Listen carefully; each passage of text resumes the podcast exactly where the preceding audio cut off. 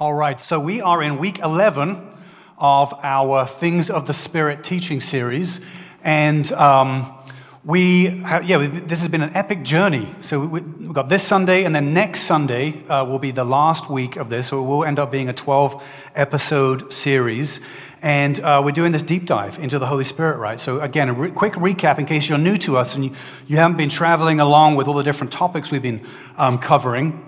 But we started off with the 10 works of the Spirit. Then we looked at, um, the, the, following week, we looked at God's relational presence uh, coming to us through the Scripture. We see that. We, then we jumped into um, the idea of spiritual gifts, that the Holy Spirit gives these gifts. Then we started to, then we since then, we've been going in detail into the different gifts. So we looked at prophecy. Then we bundled some gifts together. We looked at exhortation, wisdom, and knowledge. Then we looked at faith, healing, and miracles. Then I think it was tongues and interpretation. And then gifts of service, the more practical gifts. And uh, then we did dreams and visions. And last week we did distinguishing spirits um, and deliverance and talking about the demonic and those kind of things. So if you didn't, if you missed any of those, you're interested in any of those, you can catch up with those online.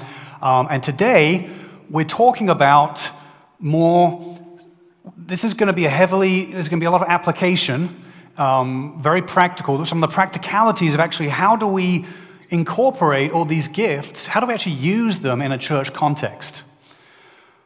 And we're specifically looking at the what's called the revelatory gifts, like gifts like prophecy. So by revelatory, we mean where God gives you a revelation, God speaks to you in some way, and you feel prompted to share that. You feel like it's for other people. And so that can be prophecy, that can be, that can be um, that you get a tongue or interpretation of a tongue, you get um, like a word of wisdom, word of knowledge. You know, you, you, you feel like, hey, someone, we need to pray for healing for something, or whatever it is. There's, there's all these different gifts, and we want to figure out how do we use them during church? How does it actually work? So let's, let's pray, and then let's jump into this. Jesus, I thank you that you are building your church, that you have the best plan to build your church, that it is your church that you're building. It's not ours, it belongs to you, and we're a part of it. And so, Lord, help us to follow your words, help us to follow your ways, help us to have faith and to have obedience and trust and wisdom to know how to build this thing the way that you want it to be built. So, speak to us, guide us, give us the the wisdom we need and the practicalities we need to make this a reality, that we might glorify you and that people might find you. We pray in Jesus' name. Amen. Amen. So it's pretty obvious to us, right, how to use service gifts in the church. Like, hey, you're a musician, you're a vocalist, right? It's pretty obvious, right? You're going to join the worship team, or you, you're a really friendly person, you know, you've got a great, great smile. You're just like, all right, we're going to stick you on the front door and you're going to say hi to everyone on the way in. Like, it's really, you know, you, you, you teach, right? It's like, hey, you can, you, you know, I'm preaching right now, you might teach in the kids' ministry. You know, you got those service oriented gifts are really easy, but when it comes to the, the more supernatural side of things, I mean, it's all supernatural, you understand what I mean, but the, the really, the, the power gifts that we could call them, like, like prophecy and healing and all these different gifts, it's not as obvious to people. Even though the Bible actually does make it clear to us, a lot of people scratch their heads because either we've perhaps seen strange things happen that we say, well, I don't want to experience that or see that again, or we've never seen it happen, so we just can't imagine how it should work. So that's what we want to dive into today. So we're going to be in 1 Corinthians 14. We're going to be jumping around 1 Corinthians 14. This first verse is from verse 26. Paul, Apostle Paul writes this He says, What then, brothers?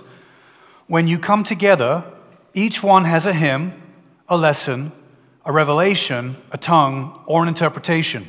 Let all things be done for building up. So the expectation in Scripture is maximum participation. We should, we're all supposed to be participating in some measure, in some way, in the gathered community of God. Now, that doesn't mean that everyone's just going to get to do whatever they want. It doesn't mean that every gift is, needs to be expressed every time, or every contribution, or everything, every person's going to get to say their piece, right? That wouldn't be practical. There wouldn't, wouldn't be time for that. But what it does mean is it does mean that we need to have the mindset and the, the inclination to say, well, I can be useful to God and I can participate in all kinds of ways. I've got to look for those ways to, to participate. And this is a very different mindset, I would say, than a lot of Western Christianity. In the West, church and, and ministry and things, there's a lot of good things that come out of Western Christianity. You know, Christianity has slightly different expressions and variations around the world, of course. And we celebrate all of that. And there are some great things about the expression of church in our context, but there are some, some snares for us to fall into where we can view ministry or church a bit more consumeristically, right? Where church is a literal service where I just come and people are going to serve me. I'm here to be served. It's a service, after all. I'm going to get served. Rather than it's a service, I'm here to serve God. I'm here to do something for God. I'm here to um, be to, to serve other people. I'm here to, to participate in a way that blesses and helps other people. So we're here to build each other up, to bless each other, to, to play a part of this. But it's not just for us. We've got to understand as well that in Corinthians, in 1 Corinthians 14, we've got this next verse here, hopefully. Verse 25. This is talking about a prophecy in the church. When an unbeliever hears a prophecy, it says the secrets of his heart uh, will be disclosed. And so, falling on his face, he will worship God and declare that God is really among you. So, our calling, our responsibility to use spiritual gifts in the church is not just that we might be blessed, not just that like we might see God's power at work or see breakthroughs in certain ways or be encouraged or be built up. It's actually part of our mission to reach people. It's part of the, the mission that unbelievers, those who don't know God, might see powerful things happen by the hand of the Holy Spirit and fall on their face and say, God must be here. God must be here. One of our greatest, as, you know, as it relates to spiritual power, one of our greatest theologians of, of history said, Do or do not, you must. No, it's, it's put up the quote, it's from Yoda. do or do not, there is no try. I got it right, I messed it up. Yoda, one of the well known theologians of Christian history.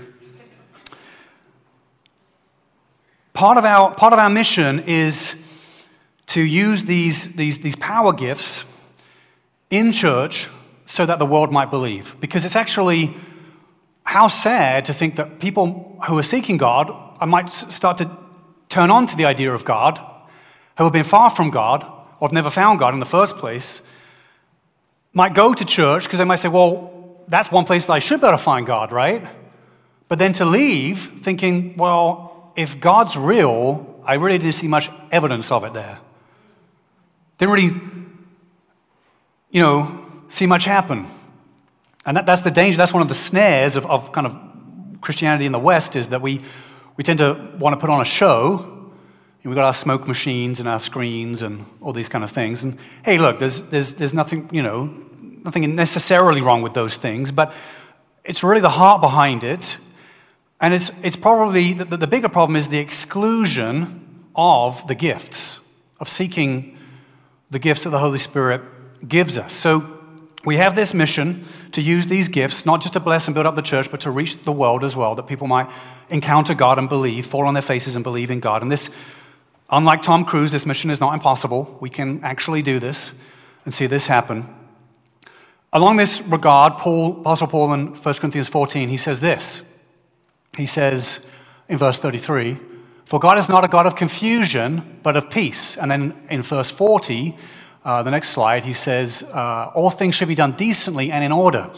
So, keeping in mind the idea that we need to be built up, we also need to, to use our own, you know, we need to be useful. We need to come and, hey, I, have got something to share. I've got something to give. I'm going to be, you know, God's gifted me in some way. I want to, I want to be useful. I want to build up other people, and we want to reach the world, unbelievers. These two verses are pointing out to us those things need to be done, but they need, need to be done decently and in order because God is a God of peace. He's not a God of confusion or chaos.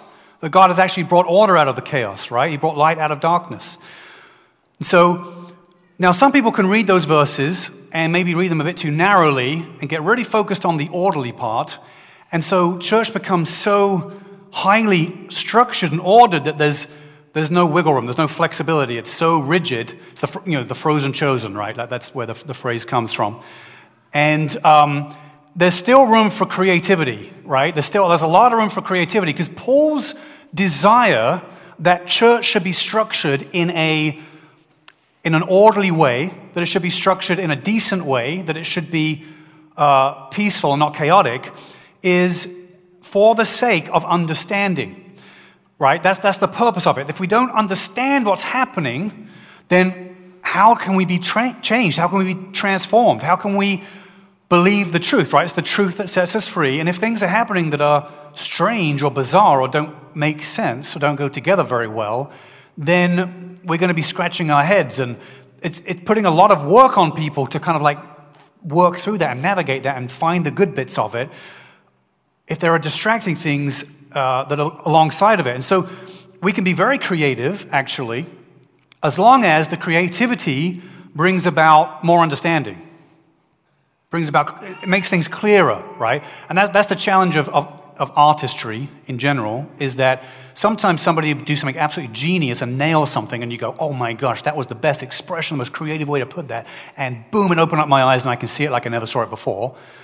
So and that can be done decently in order the other side of it too though is that sometimes with artistry you can have it where it's a little too creative, a little too abstract, a little too odd, and only the artist really gets what's going on.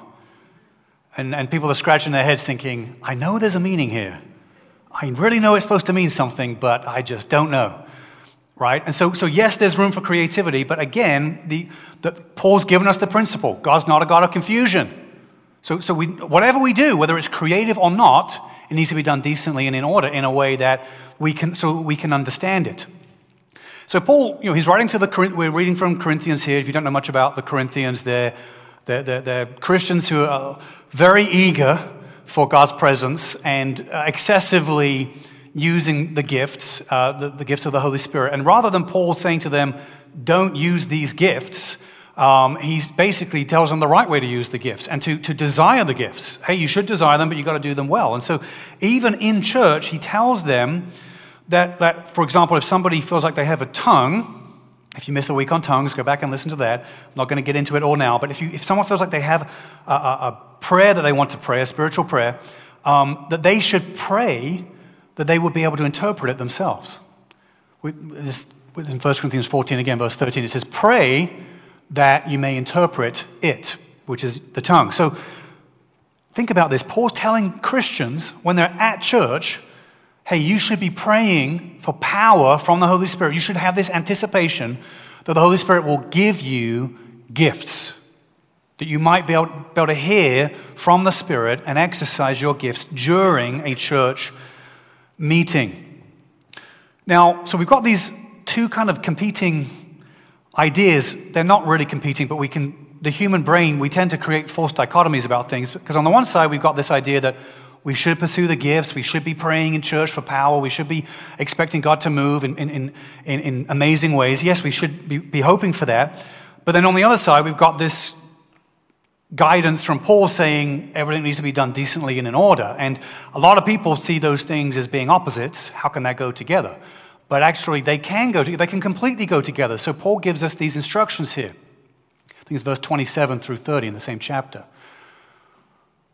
Paul says this now, pay attention to these, these verses are central to the message today.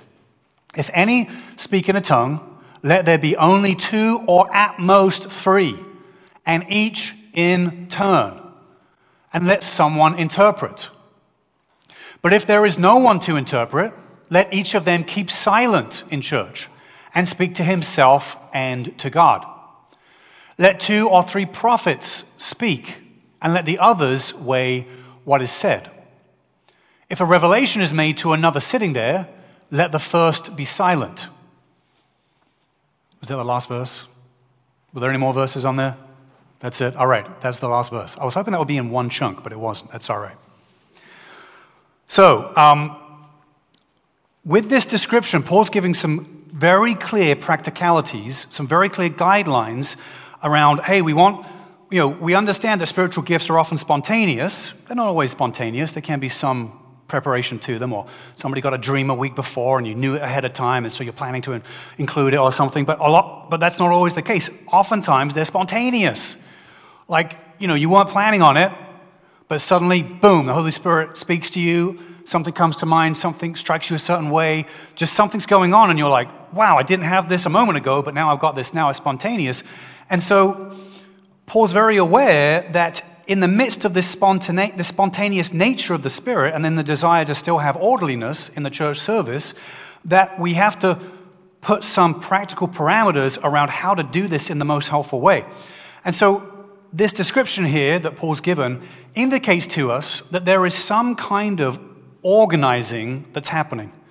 Either on the fly, in the moment, the, the gifts are being organized somehow in the moment, or it's a bit preemptive. It's happening slightly beforehand. Either it could be a few minutes or, you know, an hour or two. You know, it could, it could be slightly preemptive or it's on the fly as people are sensing things from the Spirit. We're trying to create some kind of order and structure to this. There's people take turns. People, one person goes, and another person goes, and you only have a certain amount of people that can go. And so there are these simple guidelines that are teachings from Paul that he's given us so we've got to understand, and we've got to understand this. This is why it's so important, is that all the gifts that the Holy Spirit has given are good. They're all so good, and so we must value them. And we must find a way to include them, find a way to allow them to flourish and to happen in the church community. It took me, a parallel for this that I see is it took me many years to grow to the place where I understood that socks at Christmas time were a good thing. When you're younger and you get a pair of Christmas socks, you're a little disappointed because you just wanted toys. And, but then when you get older, you realize Christmas socks, that's where it's at. There's no bad pair of Christmas socks. I haven't discovered them yet. Christmas socks, right? Everyone, who here likes Christmas socks? Anyone? Oh, look at that. Christmas socks. Slow, you're a little slow on that one. Still young, still learning, still learning the ways.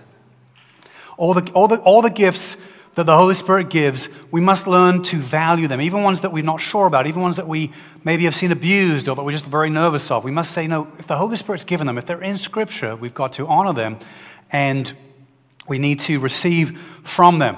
So Paul's very clear on this. He was like, hey, if you, have got something to share, you've got a tongue, you've got a prophecy, you've got some kind of other contribution to make, then um, you do it, you take turns.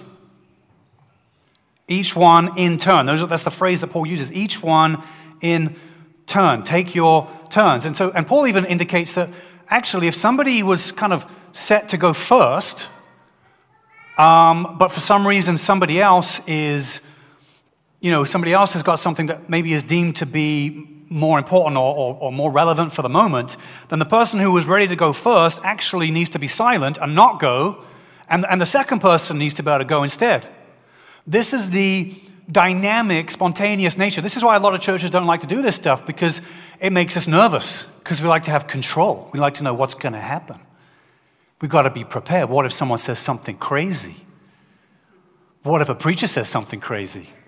Preachers say crazy things all the time. If you've been around Trinity any length of time, you know every so often I'll say something crazy. Every, every Sunday, sometimes I say something crazy.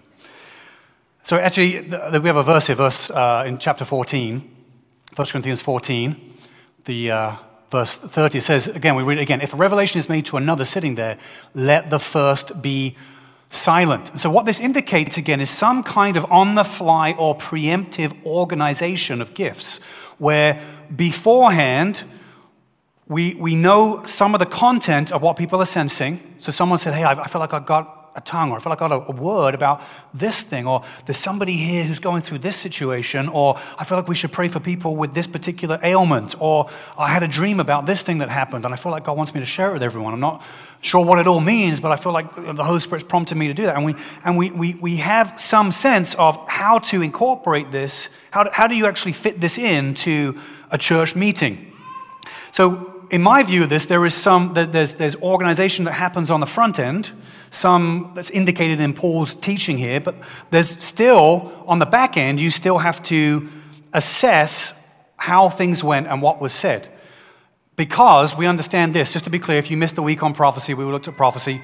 If you're jumping in today, some of this, without all the background, some of this might be a bit confusing. So just go back and catch up. But for example, with, with, with prophecy, where was I going with that point? I totally lost my train of thought with that point I need to consult myself. We're preemptively judging words beforehand, But also, just because someone speaks something that they feel from the Holy Spirit doesn't mean that it is gospel, right? Because as we've said on the week on prophecy, that's what I was going to say. On the week on prophecy, we said that our source for all doctrine and for all morality comes from the Bible and only the Bible. And so, if we're sensing things from the Spirit, those are situational things. They're not doctrinal things. We're not adding to Scripture. We're not changing Scripture. None of that. We're not interested in that at all because anytime you introduce that you're tempted to mess around and monkey around with the Bible, you've got to, un- you've got to realize that you can, when you start doing that, you can unravel everything else in the Bible including Jesus, including the gospel message itself. You just have to change, you just change the one thing and then it's a domino effect until you finally, and it takes, the problem is it takes time. People don't realize that. It's a slow effect. You change one thing and the dominoes start falling, they, but they, they're slow dominoes, right? That's the problem. That's where you get more and more into crazy loony land uh, with certain things. But we want to be grounded in the word. And so when someone's bringing a contribution in church, there is some preemptive organization to it, but there's also some judging that comes afterwards to assess was it actually helpful? Is there anything we need to clean up with this or anything that we need to make clearer about this? Now, even if Paul's instructions here that we read, even if he isn't allowing for some kind of organization to happen ahead of time, even if it's, it should be purely spontaneous, that anyone that gets anything in the Spirit can get up to the front and say whatever, say their piece, and it's only judging on the back end. Even if that's what Paul meant, his overarching principle of orderliness gives us enough flexibility to look at these verses, to look at church and look at how things are done, and to actually say, out of wisdom and out of understanding these principles of valuing spontaneity, but also being practically minded, that we can marry this together and we can still find very wise justifications for saying we want to assess words on the front end all the contributions on the front end and still judge them on the back end. We want to do both. That's the, the wisest, smartest way. And I think that's what, when we read these passages from Paul, I think that's what he, he allows us to do, essentially. He says it very clearly. He says, like, hey, if you can have some tongues, let there be two tongues, at the very most three. I can almost imagine Paul is like kind of clutching his head like that as he says that. He's like, if you really want to have three tongues in a church service, like, all right, like, I'm going to allow it, but two would be splendid. Um, that would be great. But, you know, if someone's really eager, or they've never done it before, and they're just stepping out, and you're like, all right, we'll let a third one through. That's okay. Uh, but then he also says, hey, if you got, you know, people that want to prophesy, hey, two or three prophets at most, you know. Um, you gotta, you, you, you, gotta bring, you gotta put some boundaries on it, some limits on it, which, which means that somebody's got to be keeping score. Somebody's got to be responsible for this. Somebody's got to be saying, well, we had, we had one of those and two of these, and what's going on here? So that we, otherwise, you end up having disorder. You end up having chaotic things. You'd have random, there's a lot of randomness and things happening. You're like, you, then when that happens, we're putting an enormous amount of work on each person to keep focused, to pay attention, to sort it all out, to understand what it all means. Otherwise, it just gets excessive. Like a long sermon that somebody might do one time. Say, you just talked for too long, and I forgot everything. That happens sometimes, it's all right. So, Paul, Paul, so there's got to be somebody keeping score, somebody keeping track of this. And so Paul's saying, hey, two or three tongues, two or three prophecies, you know, whatever other contributions might come. So, in my mind, Paul's giving some range there, like, hey, you might have you know, I guess you could have a church service where there's no contributions, like, hey, God's not speaking today for some reason, and we just didn't get anything. That's fine. That can happen. That's not bad. Hey, we're still here preaching the word. That's the most important thing. We're still here singing praises to Jesus. That's the most important thing. Or you might have upwards of like six contributions. But any more than that, I mean, even that to me sounds like a lot, honestly. Like six people coming up and sharing things, like, they better be really ace words. They better be the best words you've ever heard in your whole life, because that's a lot of stuff to share. But Paul's put some kind of limitation on it, some kind of restriction on it. And it seems very clear from these passages that Paul expects some people to take extra responsibility to evaluate, to, to judge, and to weigh these words. He says, Let the others weigh what is said. We read it in the verses. Let the others weigh what is said. So, what this means is to weigh a contribution, something that somebody's going to feel like the Holy Spirit's given them. To weigh it means to evaluate it. You're judging it, you're testing it. Because guess what? We, you know, uh, we need that, right? We can embellish prophecy. We can uh, get confused or say not quite say something exactly right, and so it's got to be judged. It's got to be weighed. And uh, that means there are certain people with this responsibility that do this. And Paul's very clear. Paul kind of pulls, he pulls the, the trump card on the Corinthians here because he's, he's maybe anticipating that they won't like this because they've been so used to being wild and completely bananas about their use of gifts. I mean, some of the things the Corinthians were doing were not healthy, not good, and they were just being crazy about it. And so he's anticipating that they're going to not be happy with this. And so Paul, in 1 Corinthians 14, this next verse that we have, uh, in verse 37, he says, If anyone thinks that he is a prophet or spiritual, he should acknowledge that the things I am writing to you are a command of the Lord. So he's played the Jesus trump card. He's saying, if you think you have a better way of doing this, this is at the end of this whole section where he's talking about how to do spiritual gifts at church, right? At the very end of it, he's like, listen, buddy, you think you're a prophet, you think you're already spiritual, you think you got something to say, you got to understand this is from Jesus. Jesus has taught this. This comes from him. So it's like you, you, you know, once that's said, it ends the conversation, right? You're like, so, what that means is it means for us, we don't have the luxury of just doing whatever we want to do or doing what we would think would be best. We, that means if this is a command of Jesus, and as Christians we're followers of Jesus, that means we obey the words of Jesus, that means we need to obey these instructions too. Right? They don't, these words don't appear in the Gospels. Was it that Jesus gave these to, to the disciples, to the, the apostles, and then they told Paul? That's where Paul's getting it from? Or is it that Paul received it through direct revelation from Jesus? I don't know how he got it, but he's telling us it's directly from Jesus. Either way, it's from Jesus, it's in the Bible. We don't have the luxury of doing it different ways. We have to find the way through the words that have been revealed in order to do this. Now, it is, it is spiritual leaders in the church, right? The, the shepherds, the pastors, the leaders of the church that have the primary responsibility to shepherd the flock. And so there is an important responsibility upon those who lead in that regard to do our best to be open to the gifts, to say, well, yeah, of course we want the Spirit to speak, but, but to do it in the way that's the most helpful way to do it. And so leaders have the responsibility to evaluate, ultimately, to evaluate and judge things. That responsibility can be delegated to others at various times, and depending on the context. So here's how we do this at Trinity. Super practical now. So, so if, you, if, you, if you lost your attention or you're fading away, you're falling asleep, just, just, just zone in here, focus in here, zoom in here, whatever it is. Here's, the, here's how we do this at Trinity. In light of the verses that we have here from the Apostle Paul, here's how we try to incorporate things on a Sunday morning so that we can honor the spontaneity of the Spirit and the orderliness uh, that we're instructed to, to keep to. So during church, there's not going to be a bunch of opportunities, right, to share a contribution. Like it probably wouldn't be appropriate to interrupt a sermon to do it or uh, something like that. I don't think that, I don't particularly see that happening. I don't see that happening in the Bible. I don't see that happening in churches. Um, you know, it's going to it's gonna fit more into the singing time, right? Makes sense. It could, could go maybe in some other moments, but uh, that, those are the two main things that happen anyway. Um, so what happens is, you know, in our church service, we have a couple of songs at the beginning we're warming up. I rarely ever get anyone coming to me during the first two songs being like, I've got something from the Holy Spirit. I've got to share it. Like that, that could happen. I'll be open to it, but that already ever happens. People are like, I've got to get my coffee before I can prophesy, all right? so you got, you got that. Then, you know, then we have our announcements, right? Do all that, take care of that stuff. Then we have the sermon. And then as a response to the sermon, as a response to the word, then we go back into worship and we do communion, right? And we have a couple other songs.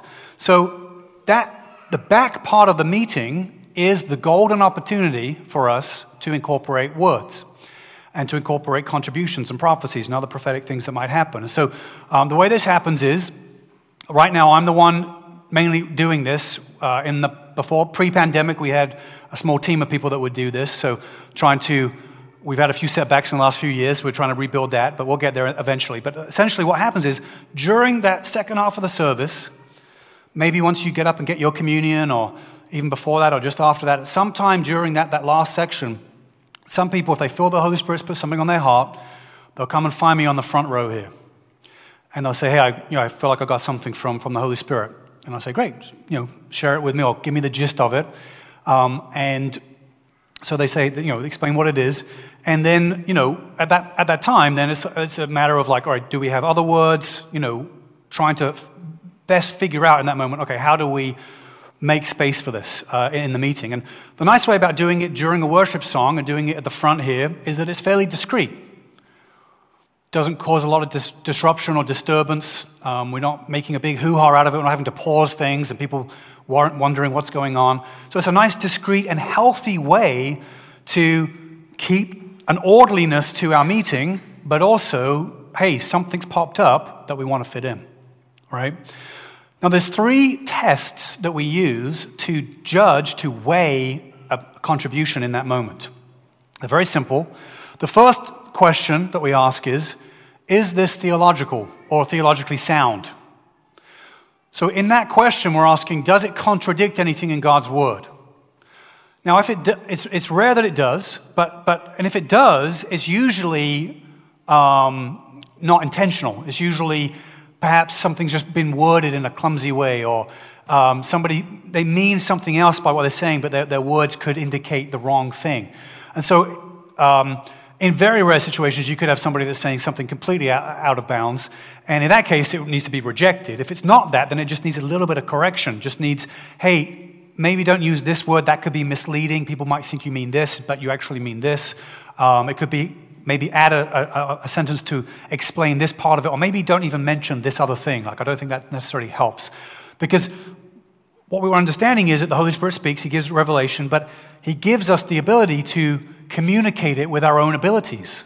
And some of us, you know, uh, hopefully the, the more we know the Word and more experience we have, we, we get better at that. And some people have more natural communication gifts as well. So some people are going to excel at it, and others are going to maybe stumble over their words a little bit or feel a little bit uncertain about it. And the, it doesn't matter how polished we are. The point is that we're responding to the Holy Spirit and we're seeking to hear from Him. So that's the first test: is is it theologically sound?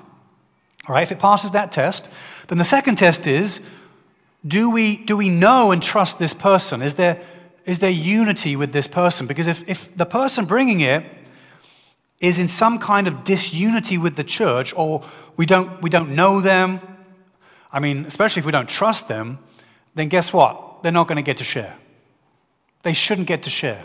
It's not wise, it's not wise shepherding just to give a microphone to somebody that you don't know, especially, or that is not in good standing in the church, because it's very disorienting if people know this person's, there's a lot of disunity with this particular person, but they're getting up and prophesying and telling us things and saying, God said this and God said this. And like that's going to create some real negative dynamics in a church community. And so that's the second step that you take. So if someone crosses that step, so first one is the- theologically sound, second one is the person themselves. Do we, you know, is there unity with this person? Do we, do we trust them and know them? And then, because uh, I've said, I'll tell you this, I've had this before where somebody shared something with me, oh, this is my word. I'm like, hey, that's great, let's have you do it. And they get up and they say something completely different. That's happened before. And I'm like, okay, well, I'm not having you do that ever again. Or maybe in 10 years after you've rebuilt trust, maybe then. Um, but the third, the third test is um, is it for the moment? Is this contribution for this moment right now? Because you can pass the first two tests. Hey, it's great, fits into the Bible really well. Like, there's nothing, nothing wrong with that. Hey, yeah, this person's like known and trusted, and like this is, you know. But you might sense, you know, it just doesn't fit in with the other things that are happening. It's, it's good, but it's just a little bit disjointed from everything else. And so, um, what that means is, you know, something has to pass those three tests in order to then, you know, have the opportunity to be shared. If we don't pass those tests, then you have to hit the pause button on it. You have to hold on to it and say, you know, I'm not going to get to, to share it. And, it. and it could be, it could be, you know what, maybe this word is just for me. Maybe, maybe God's speaking to me, and I just really had faith and felt like it was for lots of other people, but it's actually just for me. Maybe that's, that's happened before to people. Maybe um, it's not, maybe it's for a future time. Maybe you need, need, to hold on to it. and You need to hone it a little bit. Maybe um, it's incomplete. Maybe I've had this before. I've had this myself, and I've also heard it from other people where they've got something, but it's like it's the beginning of it, but it, it's not like it doesn't, the plane doesn't land very well. Like it's like there needs to be some application or, or something to it to kind of round it out. And so it's like, hey, just wait on God and, and see what else He might say to you to, to finish it off. It could also be some of these negative things, more like, hey, you know, is there a disconnect, you know, in, in relationship here where, you know, let's, work, let's talk about that, let's work on that. Or, uh, you know, is this word kind of off somehow? Is it, is it too heavy handed somehow? Or, um, you know, whatever is going on there, hey, we've got, we've got to be willing to, to hear those things and to hold back the word and say, uh, it's not the right thing, not the right timing for this. This is a principle that Paul spells out. So, this next verse here in, in uh, 1 Corinthians 14, verse 28, it says, If there is no one to interpret, let each of them keep silent in church and speak to himself and to God. So we have exact, clear spiritual teaching on this from Paul that, like, hey, you feel prompted to bring something, like in this case it's a tongue, but no one's there to interpret it, well, then you're going to have to return to your spot and just pray that to yourself. Pray that between you and God.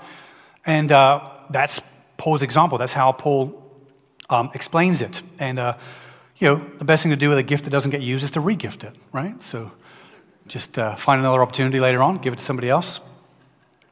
Um, now, there can be a sense of shame in this.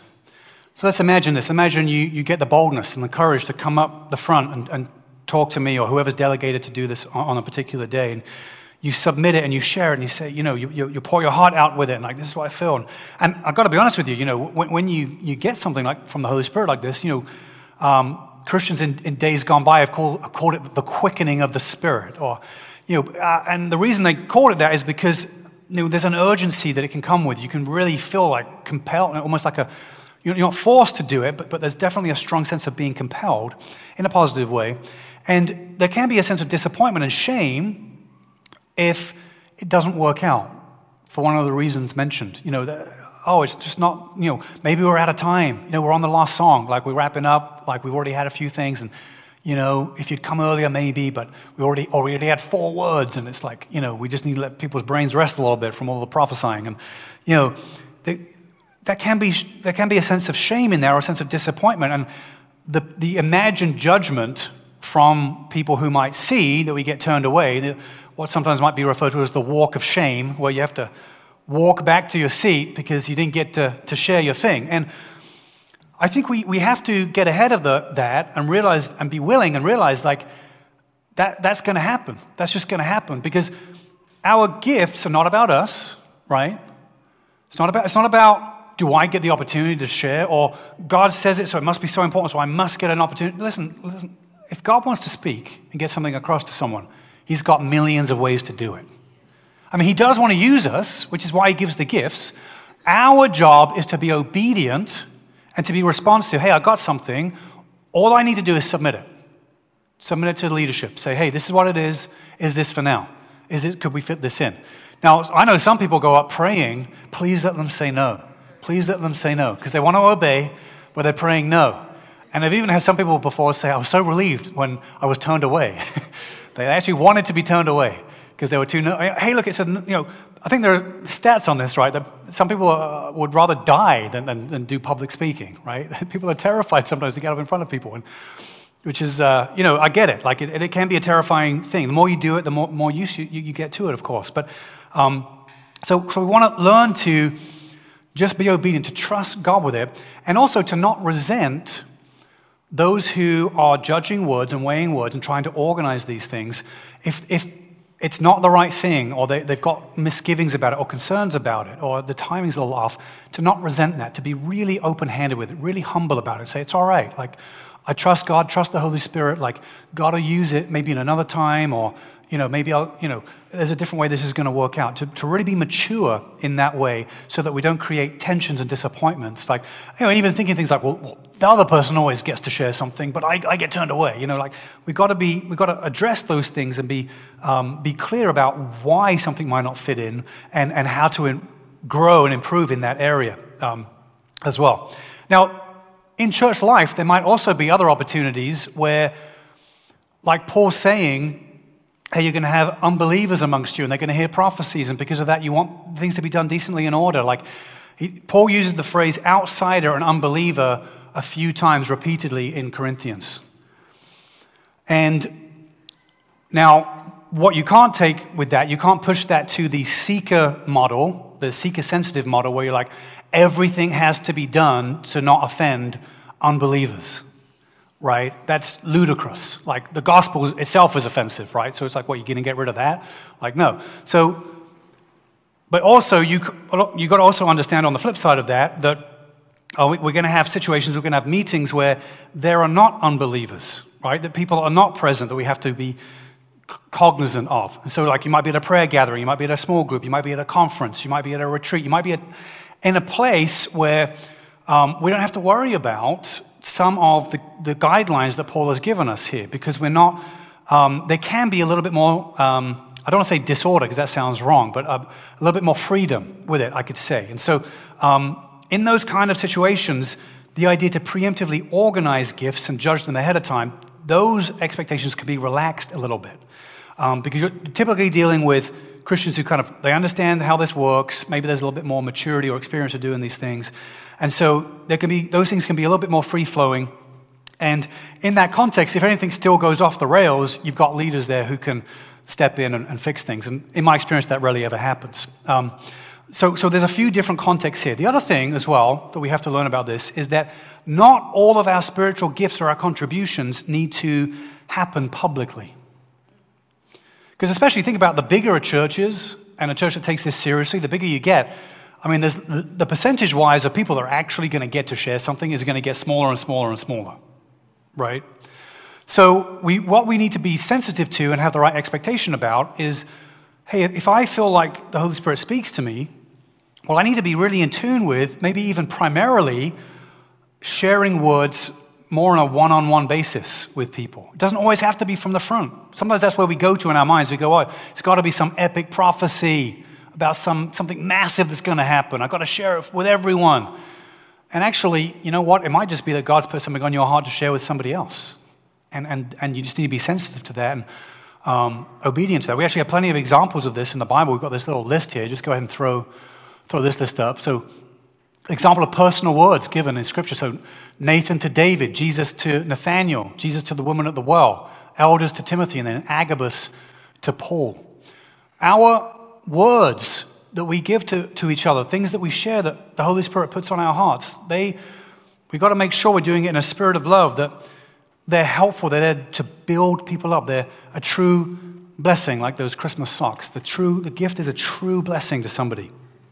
Apostle Peter puts it like this in 1 Peter chapter 4 verse 10. He says, As each has received a gift, use it to serve one another. We're here with these gifts to serve each other, to bless each other. And the, this principle, we understand this principle that we're given, these guidelines that we're given of, hey, it's got to be theologically sound. It's, you know, do we trust to know the person? Is it for the right moment now? Like all of these guidelines, they apply as well, not just publicly when we're sharing things, but if I'm having a conversation with somebody, when I'm, I'm sharing, I feel like God's given me something for them, those things still apply. And so here's what we should do. When, if we've got a word for somebody, it's not always wise to just do it one on one with them, but actually to say, to bring somebody else into it, right? It's better to, to, to approach somebody and say, hey, I brought this person with me. I feel like I got something from the Holy Spirit, and I just want to pray, ask if we can pray for you and just encourage you. And then that way, when we do that, when we include, we're allowing somebody else to weigh it. So it's not just, because we all, we all know that spiritual gifts can be greatly abused, where people will start saying, well, God said this to me about you, and it's, but it's manipulation, right? It's fabricated. Or maybe there's some element to it, but we embellished it. Somehow we pushed it because we're like, well, like, what I really want God to tell this person is this extra stuff. So I didn't get, I didn't get enough.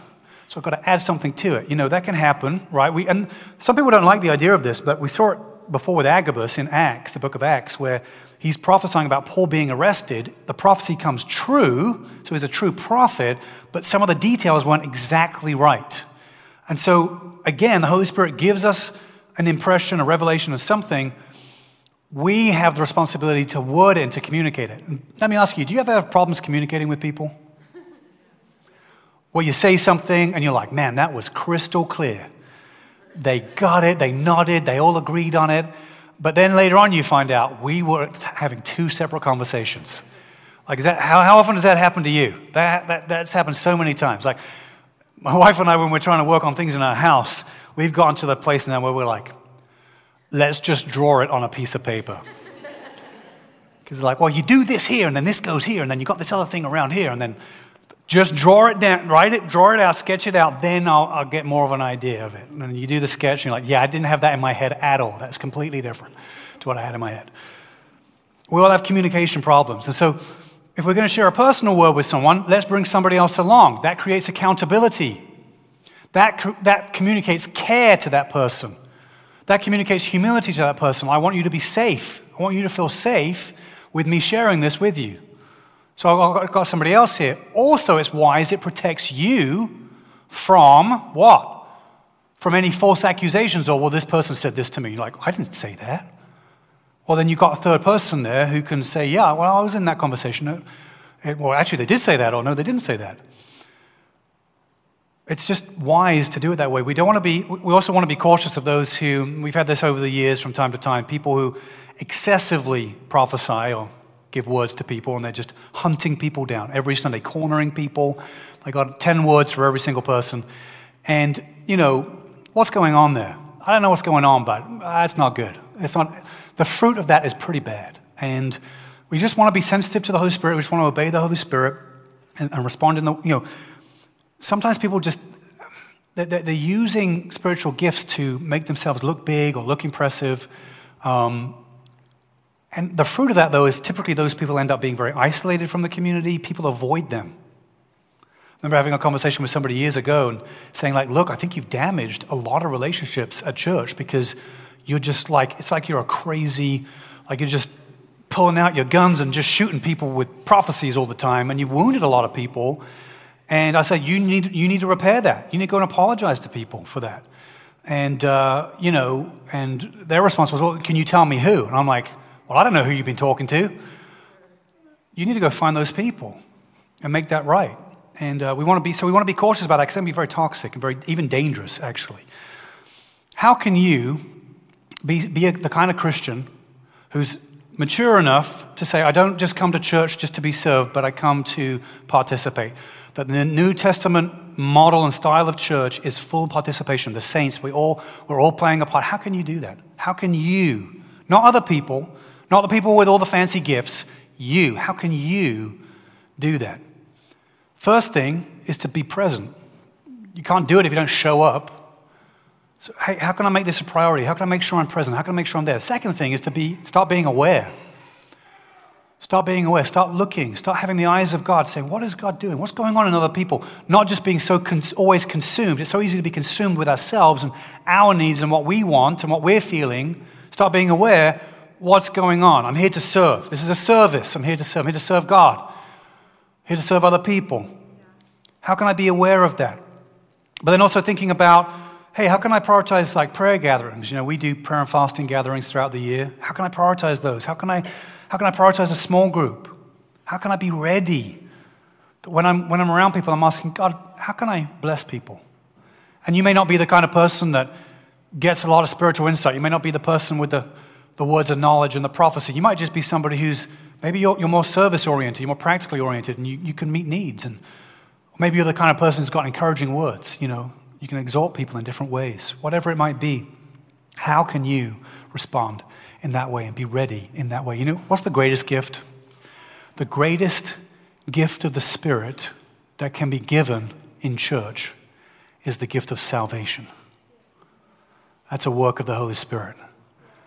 That's the gift that we should want to see all the time is people being given the gift of salvation, saved from their sin, made alive in Jesus. We should want that to happen. We should, want, we should be praying for that, seeking that, wanting that to happen. But I want to encourage you if you're somebody you don't know Jesus, you, you can't say you've been saved by Jesus. What does it mean to be saved by Jesus? Well, our sin is the problem. Our sin separates us from a holy God. God's holiness and our sin, there's a, a gulf between us. And Jesus has come to build that bridge, to fill in that gap, that we might be able to cross that gap from our, our sin towards God's holiness. It's only through Jesus. Come in to his family today.